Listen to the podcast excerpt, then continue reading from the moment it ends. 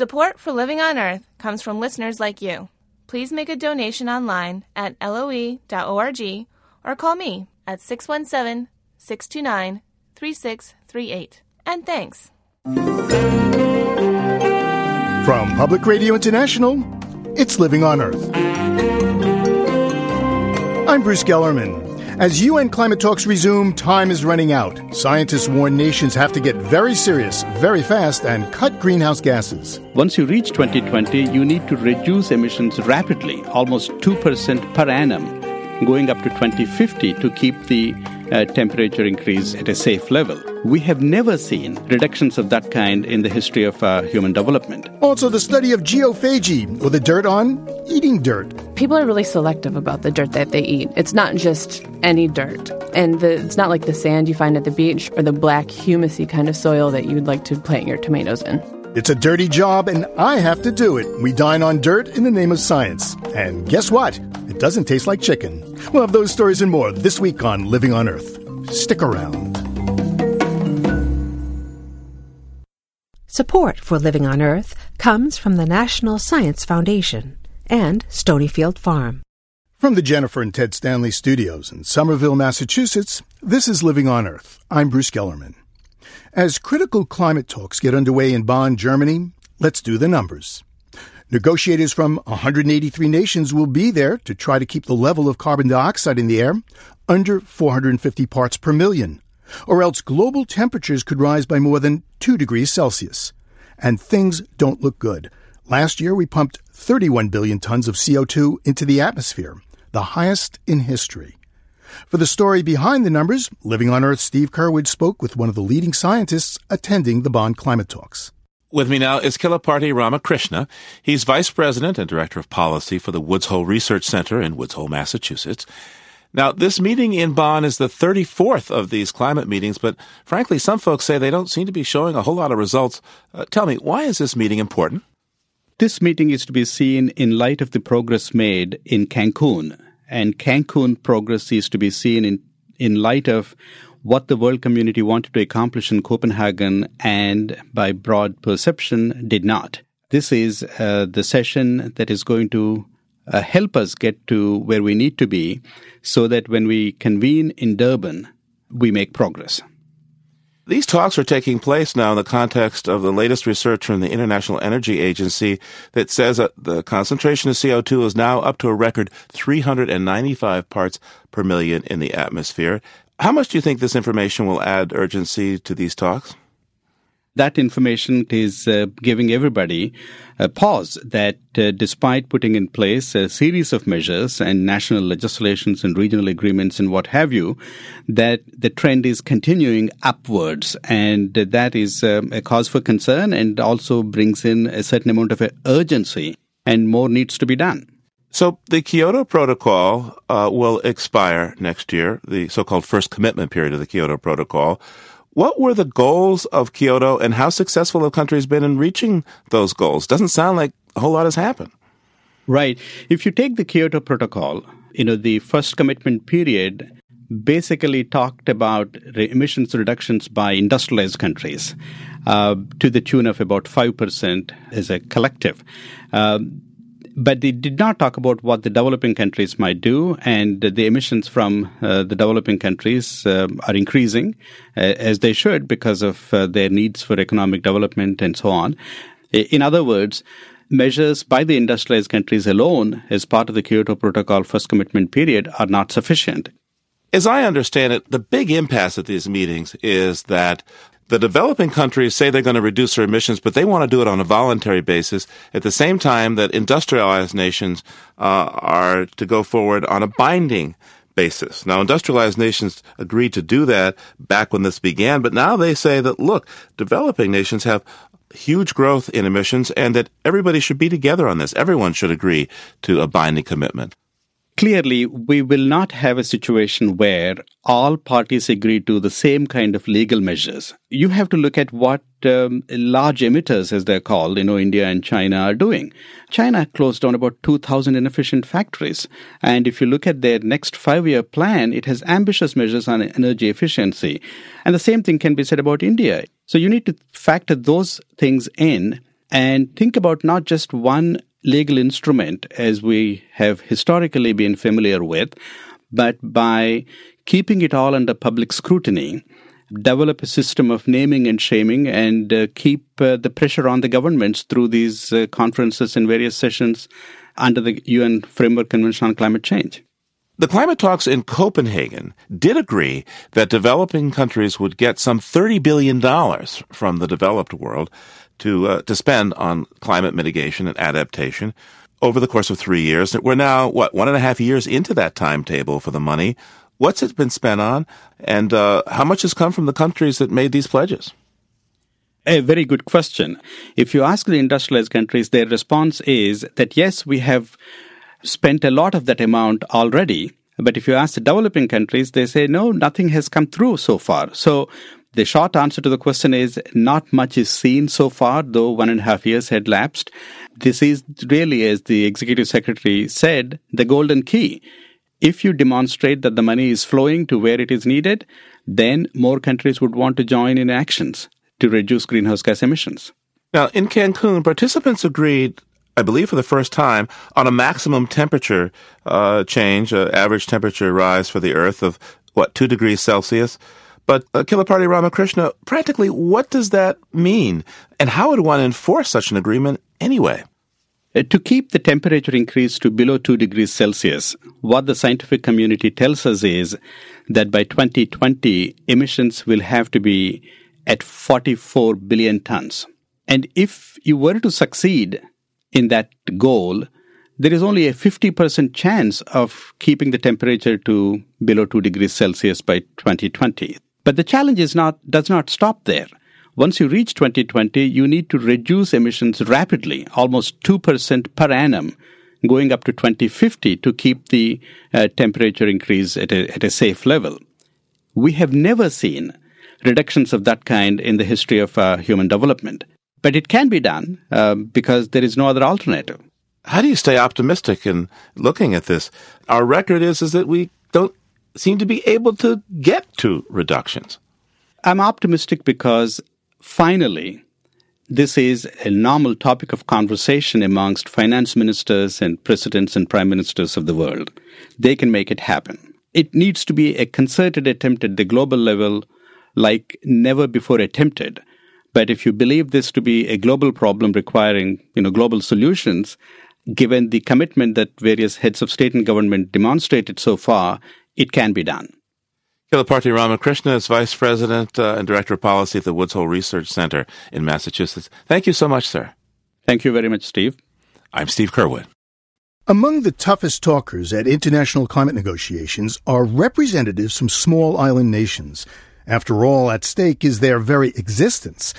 As global warming melts glaciers, rapidly rising sea levels threaten to inundate low lying island countries. It's a crisis that raises several unique legal issues, as Living on Earth's Mitra Taj reports.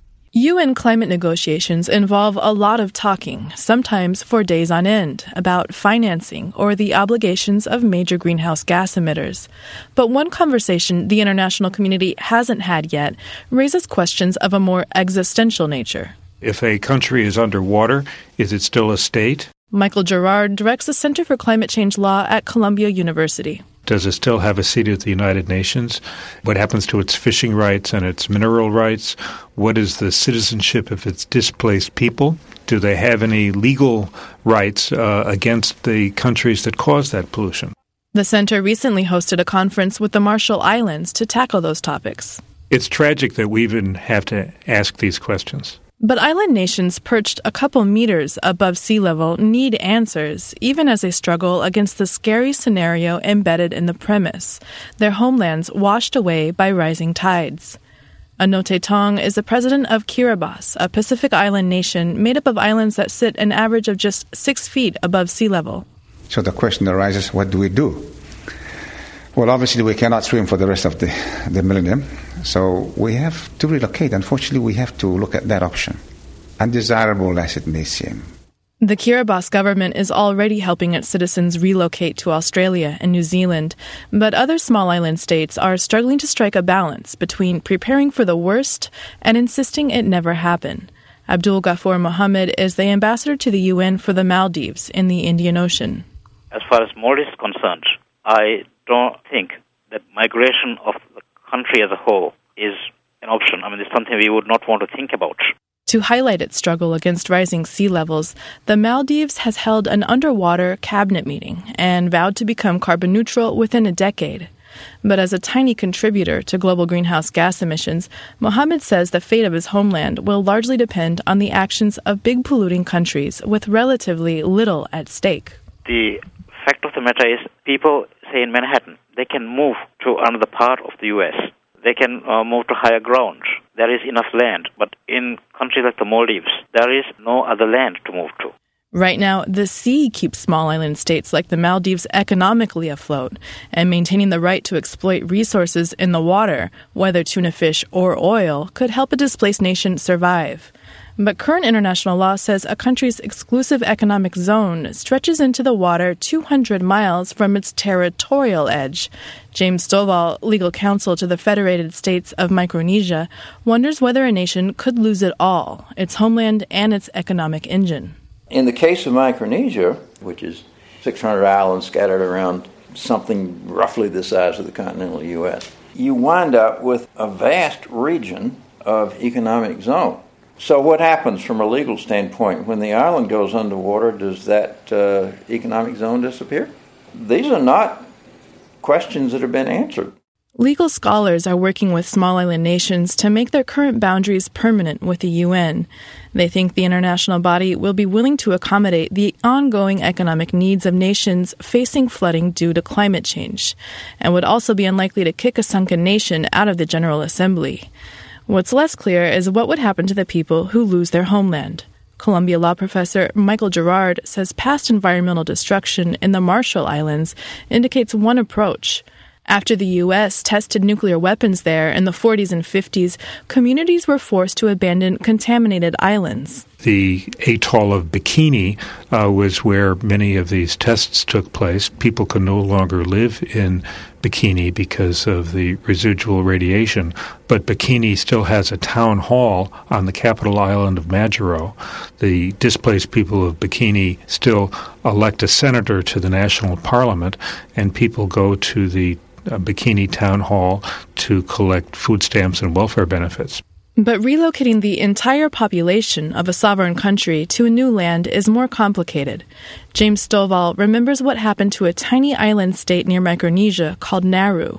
Nauru is a, a phosphate island and was mined for many years by an Australian conglomerate that just mined it down to the sea level, basically. So they worked out an arrangement that the population would be moved to a place in Australia they were not able to find any place that was willing to accommodate them. Nauru considered taking the matter to the International Court of Justice in The Hague, but eventually agreed to a complicated plan that required Australia hauling shiploads of dirt to help restore the island. this is, uh, I think, a pretty good example of why you don't just say, well, let's move these people someplace else. Stovall says Micronesia prefers to stay put and urges industrialized countries to cut back on their emissions. It's also opposed plans to expand a coal plant in the Czech Republic, using a legal intervention normally reserved for neighboring countries. It marks the first time a country has claimed to be threatened by a polluter more than 7,000 miles away, and could set an important international precedent for legal efforts to slow climate change. Some islands are already taking steps, like building seawalls to adapt to a changing climate. But if the world can keep temperatures and sea levels down, then all those other questions about what happens to a country when its landmass is swallowed by the sea might just remain a purely academic discussion. For Living on Earth, I'm Mitra Taj in Washington.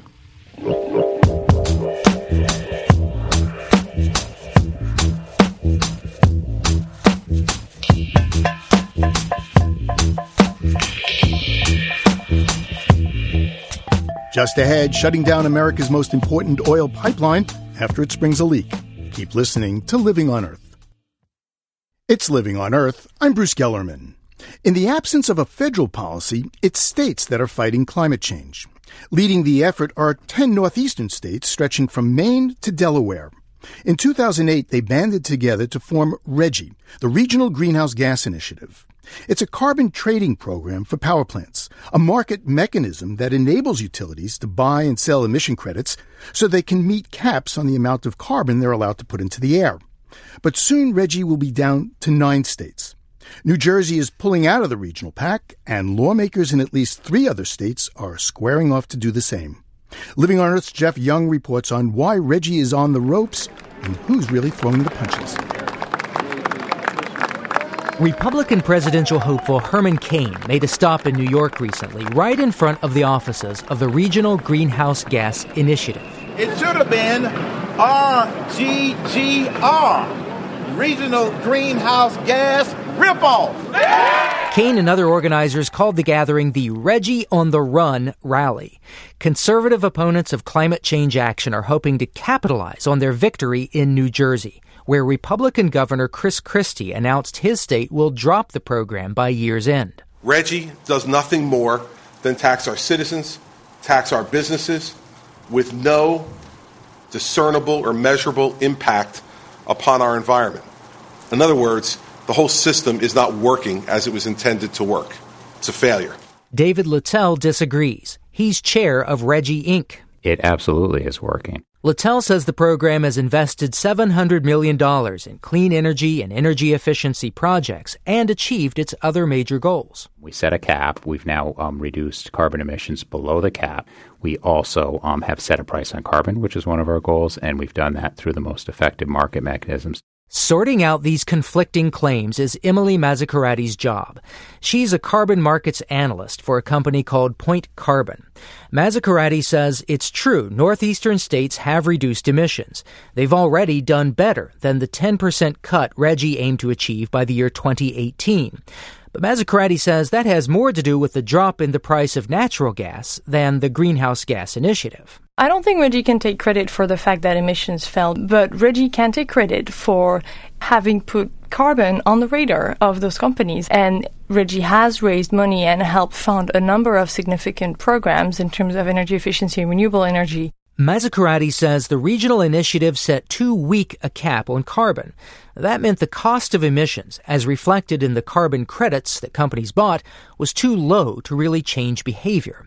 Of course, that also means Reggie's cost to consumers is very low. Fuel costs in the region are actually lower now than before Reggie started.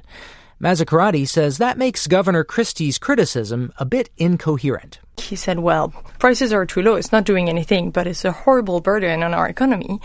And that's not really consistent. So that's why, in my sense, the moves that we see in those states is really driven by politics and not really by economics because the reality is that the economic impact of RGGI is very small. With the failure of national cap and trade proposals, the regional system has become the political punching bag. Voters in northeastern states are hearing more ads like this. It means higher taxes, lost jobs, and less freedom. It's got to stop. It's time to pull the plug on Reggie. The New Jersey state chapter of the conservative pro business group Americans for Prosperity has spent about $200,000 for those ads and other efforts to fight RGGI. Chapter director Steve Lonegan also organized the rally where Herman Cain spoke in New York in hopes that other states will follow New Jersey's lead. It's a small victory, but it's it's only a step in the right direction of, of putting an end to the Regional Greenhouse Gas Initiative cap and trade program in its entirety. Americans for Prosperity is closely associated with Koch Industries, an oil refining and chemicals giant that's among the country's largest privately held companies. Lonegan says his state chapter does not get support from Koch Industries, but the national AFP does. David Koch has served on the AFP board. And it's not the only group affiliated with Koch Industries that's going after Reggie. In New Hampshire, freelance writer and activist Dave Anderson found another example during an internet search of language in the state's bill to pull out of the regional initiative. And what popped up was a reference to this legislative template produced by the American Legislative Exchange Council. The American Legislative Exchange Council, or ALEC, offers conservative legislators model bills on key issues. ALEC's exact language against cap and trade programs showed up in legislation in six states, including the section in the New Hampshire bill that Anderson spotted. It says, whereas there has been no credible economic analysis of the increasing cost of doing business in the state of and then there's a blank. So in this case, they inserted the word New Hampshire. Some of ALEC's major funding sources are tied to Koch Industries. A spokesperson for ALEC declined to be interviewed. Carbon market analyst Emily Mazzacurati says Reggie is still going strong despite New Jersey's departure. The bill to pull New Hampshire out passed the state house but was rejected by the Senate. Repeal efforts in Maine and Delaware were beaten back in committee. And Mazzacurati says Reggie is a pioneering model for other regional initiatives it is a successful ex- experiment in the sense that also the sky hasn't collapsed. You know, the, the, end of the world hasn't happened. There's a cap and trade running in the U.S. and and it's okay. Reggie's most lasting contribution could be the efficiency investments it makes possible. The ventilation system of this new cancer research center on the MIT campus in Cambridge, Massachusetts, is a prime example. Project manager Jim May and sustainability coordinator Julia Ledovitz explain how they saved energy by having the massive intake and exhaust fans together.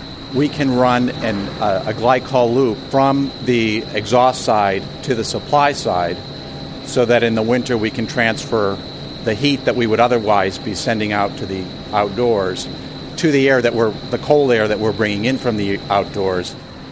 And that exchange is about 55% efficient and it saves us $450,000 a year compared to just wasting that heat.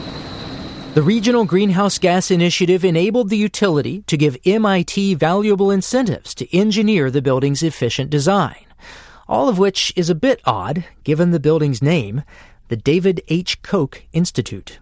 For Living on Earth, I'm Jeff Young.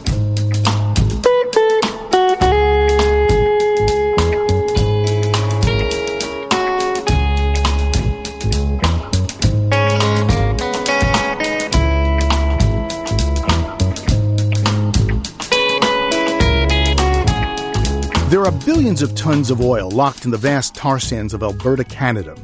Much of the oil soaked sand is owned by China, but 100% of the crude goes to the U.S., making Canada America's number one oil supplier.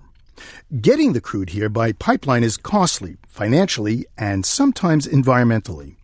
The existing pipeline is just a year old, yet it's had more than 10 leaks, and plans for an even longer pipeline are raising serious concerns at the EPA. Brad Carson is director of the National Energy Policy Institute at the University of Tulsa. Welcome to Living on Earth. Thank you so much for having me on today. The pipeline that they've been having problems with these last few weeks with spills is called Keystone, am I right? That's right, Keystone Pipeline that runs 3,500 kilometers down from the tar sands in Alberta, Canada, toward Cushing, Oklahoma. And there are about 40 million barrels worth of storage in Cushing. Um, there are a number of pipelines that come into it and then lead out to major metropolitan areas.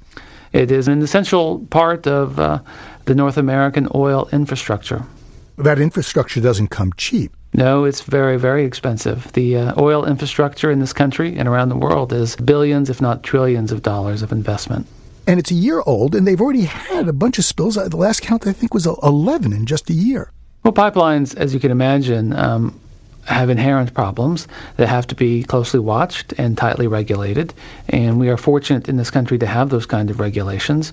And recently we found a couple of spills, one in the Dakotas, one in Kansas, far smaller.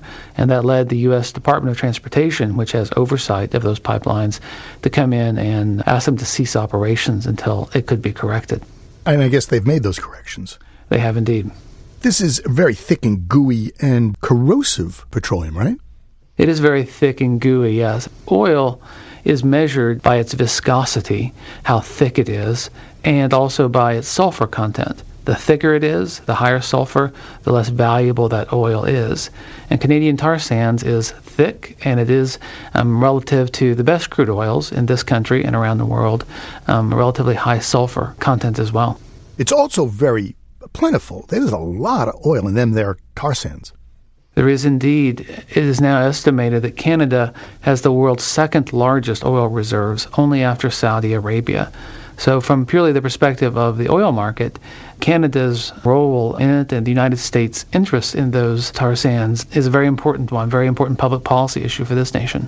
Mm-hmm. Well, and that's why there's a new pipeline in the works. What is it called? Keystone XL? I, am guessing it stands for extra long, extra large. Uh, uh, Keystone XL, exactly right. This pipeline will go all the way from Alberta down toward uh, the Texas Gulf Coast, where there's refinery capacity. It's controversial for a couple of reasons. There's, of course, the environmental concerns that the pipeline is going to go through some uh, important environmental areas, some important habitats for various species in the Dakotas and Nebraska, and also because um, of the Ogallala Aquifer, which is an important water source for uh, the increasingly arid Great Plains. So if you have a, a rupture of this pipeline that's buried under the ground and you have this heavy, gloppy oil, you can have potential disaster, yeah? You have to be worried about it, but whether the oil can seep down into the water table is an open question. The Ogallala Aquifer is not necessarily close up to where the pipeline would be. When you talk about any of our energy infrastructure in this country, there are trade offs and access to more and powerful sources of energy like oil from the national security perspective, from the perspective of our economy, is also very important. And so, really, the public policy question is are the trade offs, the risks to the environment worth um, getting Canadian tar sands to market? But this oil, while it might be good for national security and energy independence, is also very, very polluting in terms of greenhouse gases. It is right now. Um, it does release more greenhouse gases than other forms of oil production do now, more traditional forms of oil production. And that, too, is one of the issues that many of the environmentalists have raised in complaining about the Keystone XL, that, you know, they're opposed to tar sands development for that very reason. The good news is that new technology is coming on board, and every day it is cleaner and less expensive than it was yesterday to produce that kind of oil. And I have no doubt over time the technology will improve to the point that it will be as clean as a fossil fuel can be. Climate scientist James Hansen has said that the exploitation of the tar sands could make it implausible to stabilize the climate. I have no doubt that if you look at the amount of resources that are talked about at the tar sands or around the world, if we were simply to burn all of these oil reserves, we could probably still meet some of the climate targets of 2 degrees or 3 degrees Celsius. You know, scientists say that we can release only another 500 billion tons of carbon. And if you look at natural gas or oil, we could probably burn through most of that and still meet those numbers. We can't do that plus burn all the coal in the world, of course. But again, the dynamics of the oil market are important to remember here because right now we are sending trillions of dollars a year to often hostile regimes or regimes that are ambivalent toward the United States. And so to have Canada sitting on top of these massive reserves is, in general, a good thing for the United States.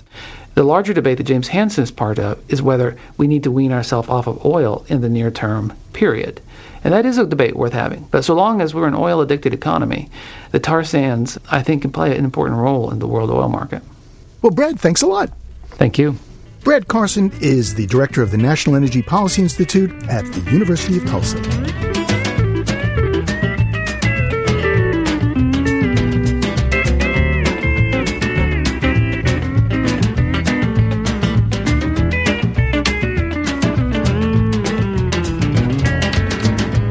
On a trip to southeast France, reporter Ari Daniel Shapiro met an elderly couple.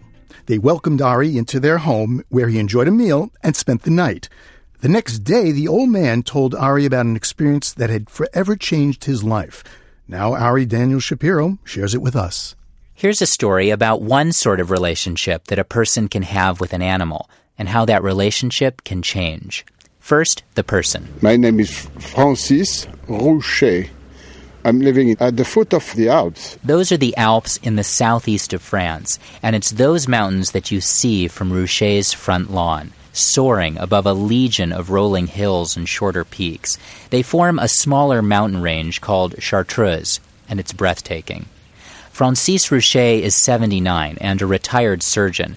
I talked to him because of his hobby, which brings us to the animal in this story, something called a chamois, scientific name Rupicapra rupicapra. It's between a goat and an antelope. Chamois live, and I should say that the plural of chamois is also chamois. Chamois live amidst the mountains. They can have brownish golden fur, a light face with a dark stripe running from each eye to their nose, and two short curved horns. The first time Rouchet saw a chamois, he was 16. Just Rouchet, the chamois, and a rifle. Rouchet's hobby? Hunting. For fun and for meat. He learned the most humane way to hunt was to aim for the chamois' heart. Immediately, no blood comes to the heart and no blood to the brain. He has no pain. It taught me to shoot very, very accurately. For Rouchet, there was something exact about the hunt and something electric.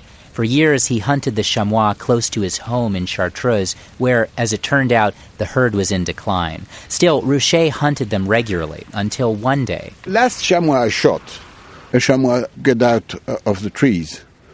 So I shot it, but not very, very well. So the poor chamois, he was three or four years old, went down, you know, trying to, to be on his feet, that could not, and fall down just near to me, but his head high and looking at me. What have you done, sir? I was so happy in my meadow. You see these big eyes, like uh, black eye, like like antelope. They are very soft, you know, and they look at you. Il ne, il peut pas penser.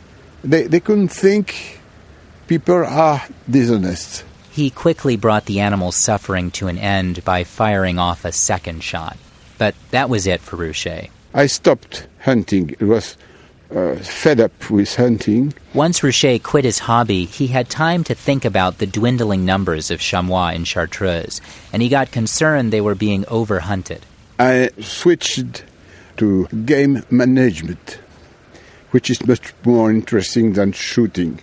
So the shooters were my instrument of work. Through game management, Rouchet had to balance two things. On the one hand, he wanted to maintain a healthy population of chamois, and on the other hand, he had to satisfy the hunters who didn't want to be told they couldn't hunt. So he came up with a compromise a controlled hunt where only a limited number of animals of a certain age and sex could be killed each year. It was unusual for a layperson to even try to establish such a protocol, and it took him a while to convince the hunters, but he earned their trust and eventually they came round. These days, the numbers of chamois are back up, and the hunters still get to hunt. The day after I visited Rouchet, I went to Chartreuse to find some chamois. There was a damp mist that was swirling along the ridges as it fell onto the grass, trees, and rocks where I was walking. My guide was Philippe Bocra, a local forest ranger with a sun leathered face and a shock of light hair. He agrees that there are more chamois today than before, and at least some of that increase is due to Rouchet. After an hour of walking, Bocra and I spotted a couple of adult chamois, and we crouched down when we we are um, entering in uh, our um, space, uh, we can disturb them by our noise and uh, our smell. To see chamois is seeing a part of the wildness. I was gazing at two chamois in the distance, but there was one I missed seeing altogether. Bokra leaned in and started whispering. You have a female yeah? And on the left of the female you have a, a small one a baby. Oh. On the on the left. Tiny tiny. A little baby chamois. All told we saw about 25 chamois that day gliding up and down the slopes. And because there are more chamois now than before both wildlife watchers and hunters can appreciate them each in their own way. For living on earth I'm Ari Daniel Shapiro. Ari's story comes to us from the series One Species at a Time. It's produced by Atlantic Public Media with support from the Encyclopedia of Life. You can learn more at our website, loe.org, or tweet us on Twitter at Living on Earth. That's one word.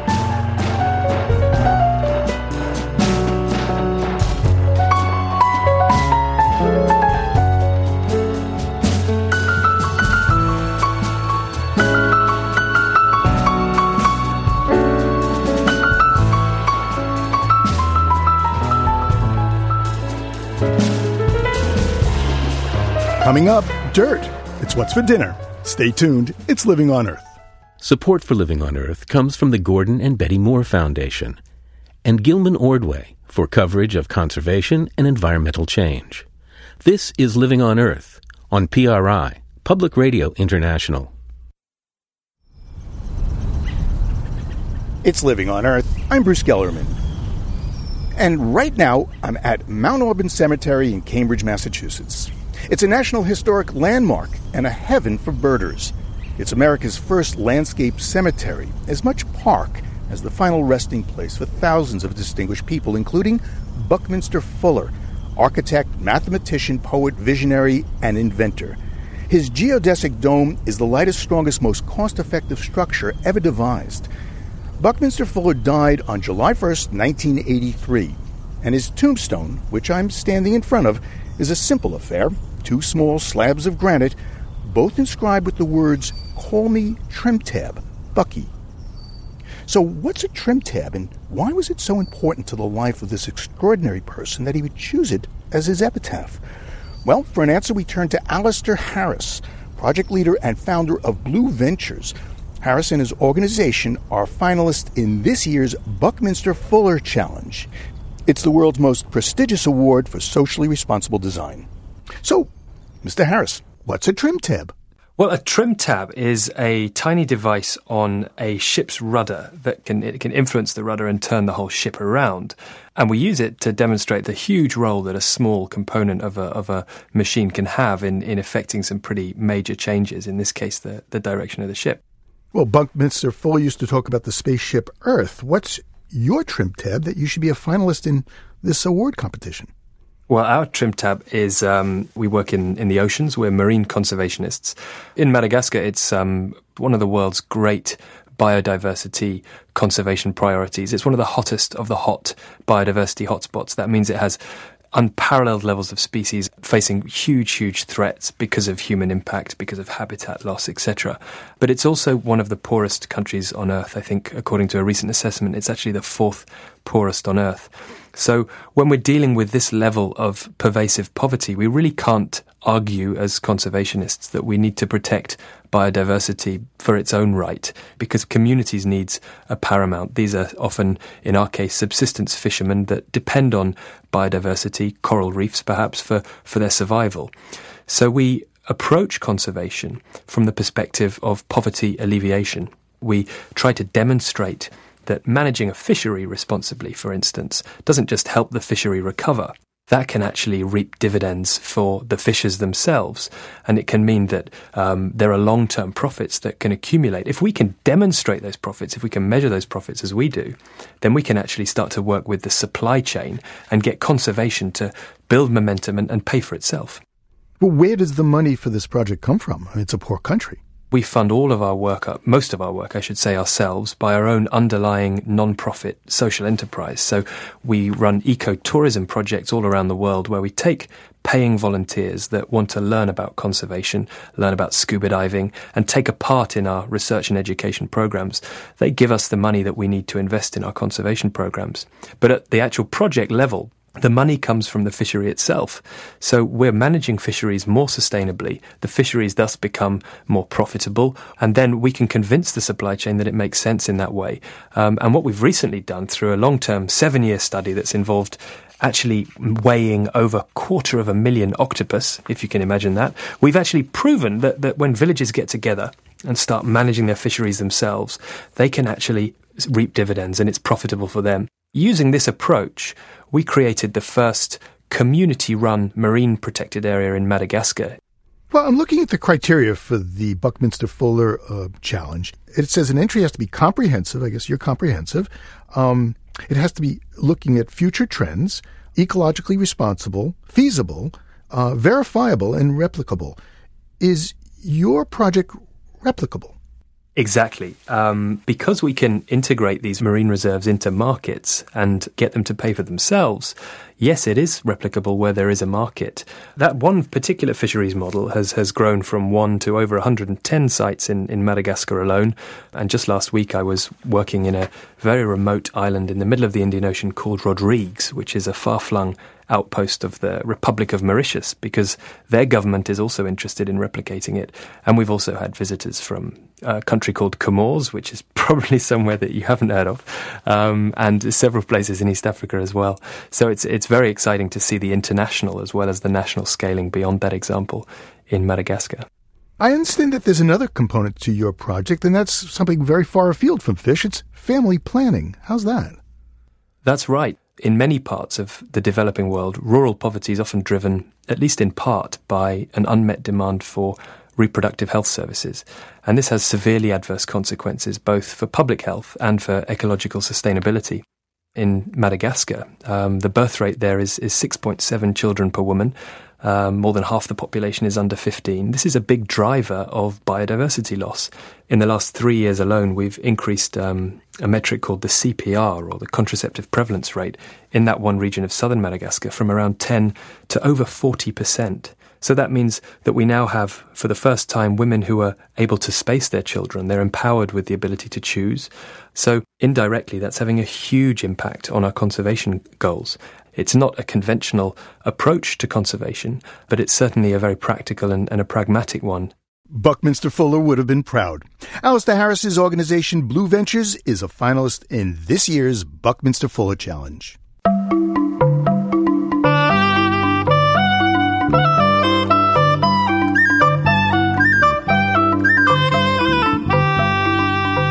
They say that home is where the heart is, but for some female birds, it's where they decide to lay their eggs, as Michael Stein tells it in this week's BirdNote. When it comes to building a house, one of the first decisions to make is where to put it. The same is true for birds. Biologists call this nest site selection. Birds find many different places to lay their eggs, from burrows and cliff edges to cavities and trees. Most familiar is the cup shaped nest of plant material that most songbirds build each year. Yet, even among these cup nesters, there is great variety. Picture three species and one tree. A robin builds its nest on top of a stout branch. It weaves together twigs and grass stems and even discarded string, then lines the cup with mud. The much smaller warbling vireo hangs its nest from the fork of a slender branch. A tiny sac suspended by grass fibers and spider silk. And a junco? It foregoes the branches entirely to build its cup nest on the ground, between the tree's roots, and concealed by overhanging ferns. Different nest site selection for sure, but the one thing these and most birds' nests have in common the female chooses the site. That's Michael Stein with BirdNote. For some photos, flit over to our website, loe.org. And while you're online, check out our sister program, Planet Harmony.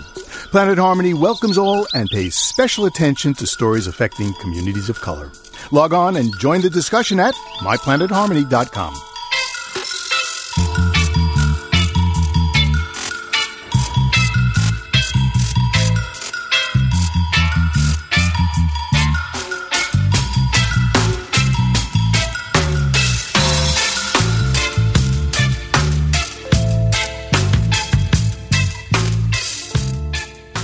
In the book, The Grapes of Wrath, one of John Steinbeck's main characters is caught eating dirt. Dirt is also part of the diet for a character in Pearl Buck's novel, The Good Earth, and it's on the menu in Don Quixote. Turns out eating dirt isn't just the stuff of fiction. In fact, scientists say in some places it's fairly common. They even have a name for it geophagy. Sera Young is a nutritional anthropologist at Cornell University. She's author of a new book about dining on dirt and has a paper in the latest edition of the Quarterly Review of Biology called Why on Earth? Professor, welcome to Living on Earth. Thanks, nice to be here. Professor, have I pronounced that correctly? Geophagy? That's right. You could also say geophagy. I've heard it. Tomato, tomato kind of thing. Well, your paper about geophagy, eating dirt, is actually a study of a lot of other studies, right? Well, there have been a lot of observations of eating dirt. So, missionaries, anthropologists, plantation doctors have observed this and remarked on it on population levels. But no one's assimilated those findings to analyze or assess any hypotheses. But it's a long history, it goes back millennia. It does, in fact. There's archaeological evidence that it's even maybe 2 million years old. And then we have the first written example from 400 BC, thanks to Hippocrates. And Aristotle wrote about it about 100 years after that. So, why do people eat dirt? That's a very good question. It's one I've been studying for the last decade or so. There are a number of explanations, and what we've found is that the best one, the one that fits the, the most of the observations that we've made, is that it's protective behavior. So clay is is a big component of the, the earth that's eaten. And clay is really good at binding. It almost acts as like a, a mud mask on your face, except it's a mud mask for your gut in a way. It sucks up these pathogens like viruses and bacteria and harmful chemicals and lets them evacuate from your body without entering your bloodstream. There's something in, in the dirt that protects us.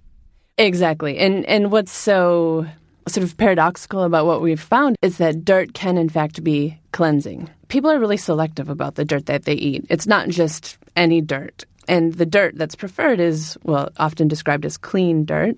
And it's also very clay rich. So what you find is very soft, malleable. It's not like the sand you find at the beach or the black, humusy kind of soil that you'd like to plant your tomatoes in. I have a, a, bag of dirt that we got from Sam's General Store in White Plains, Georgia. It's called um, Grandma's Georgia White Dirt, and uh, I just got it. It says not intended for human consumption, uh, but I'm going to try it anyhow. well, it looks like chalk, and it feels slippery, and oh, it is. It gets all my hands, and it crumbles.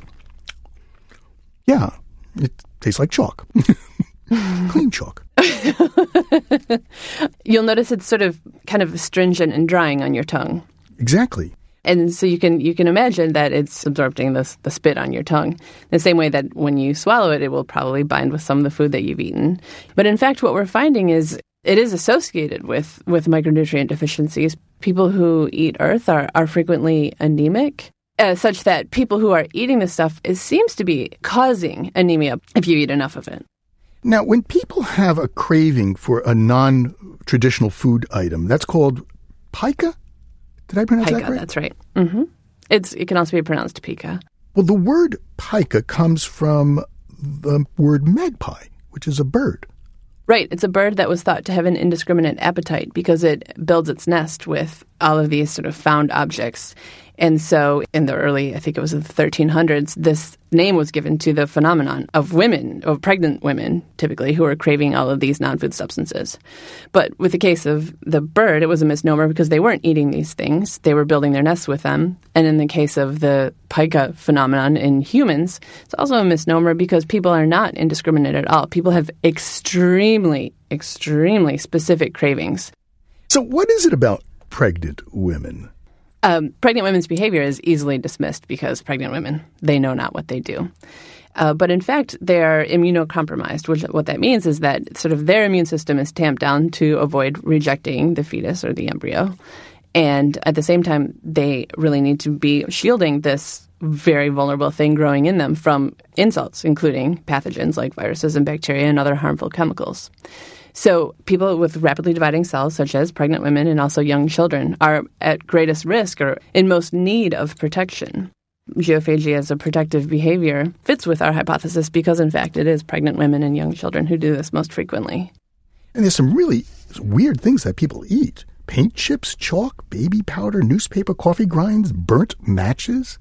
Right. And you'll see that there's something that all of those substances have in common, and that's that they're dry, powdery absorptive. Another substance that is commonly craved is cornstarch. Now, cornstarch in up until the 60s was sold in chunks that looked a lot like clay. Professor, have you ever developed a taste for dirt? Well, I've been tasting dirt right and left ever since I started doing this as an anthropologist. Participant observation is a really important part of your work.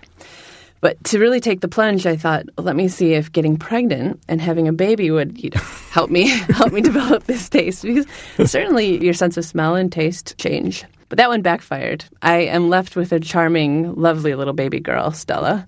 But I never did develop really strong, uncontrollable cravings for non food substances. Uh, I have a secret craving. Tell me. You know the paper they cook cupcakes in? Mm-hmm. I eat the cupcake and then I eat the paper. The paper's even better. well, are you pregnant? Well, you know, we're going to have a contest, Professor. We're going to ask our listeners uh, to uh, tell us about their dirt eating experience, and we'll post it on our Facebook page, PRI's Living on Earth. And if we dig it, we'll send them some gourmet ground from white dirt of Georgia. Sound good? I would love that. In fact, what we could do is Columbia University Press would be happy to send the most compelling entry, uh, a free copy of my book, Craving Earth, that just came out last month. Well, Professor, it was really fun. Thanks a lot. My pleasure. Professor Sera Young from Cornell University is the author of the new book, Craving Earth. And I'm going to take another bite. Now I'm all white. the dangers of pica. No, I taste like chalk. When we're playing in the dark.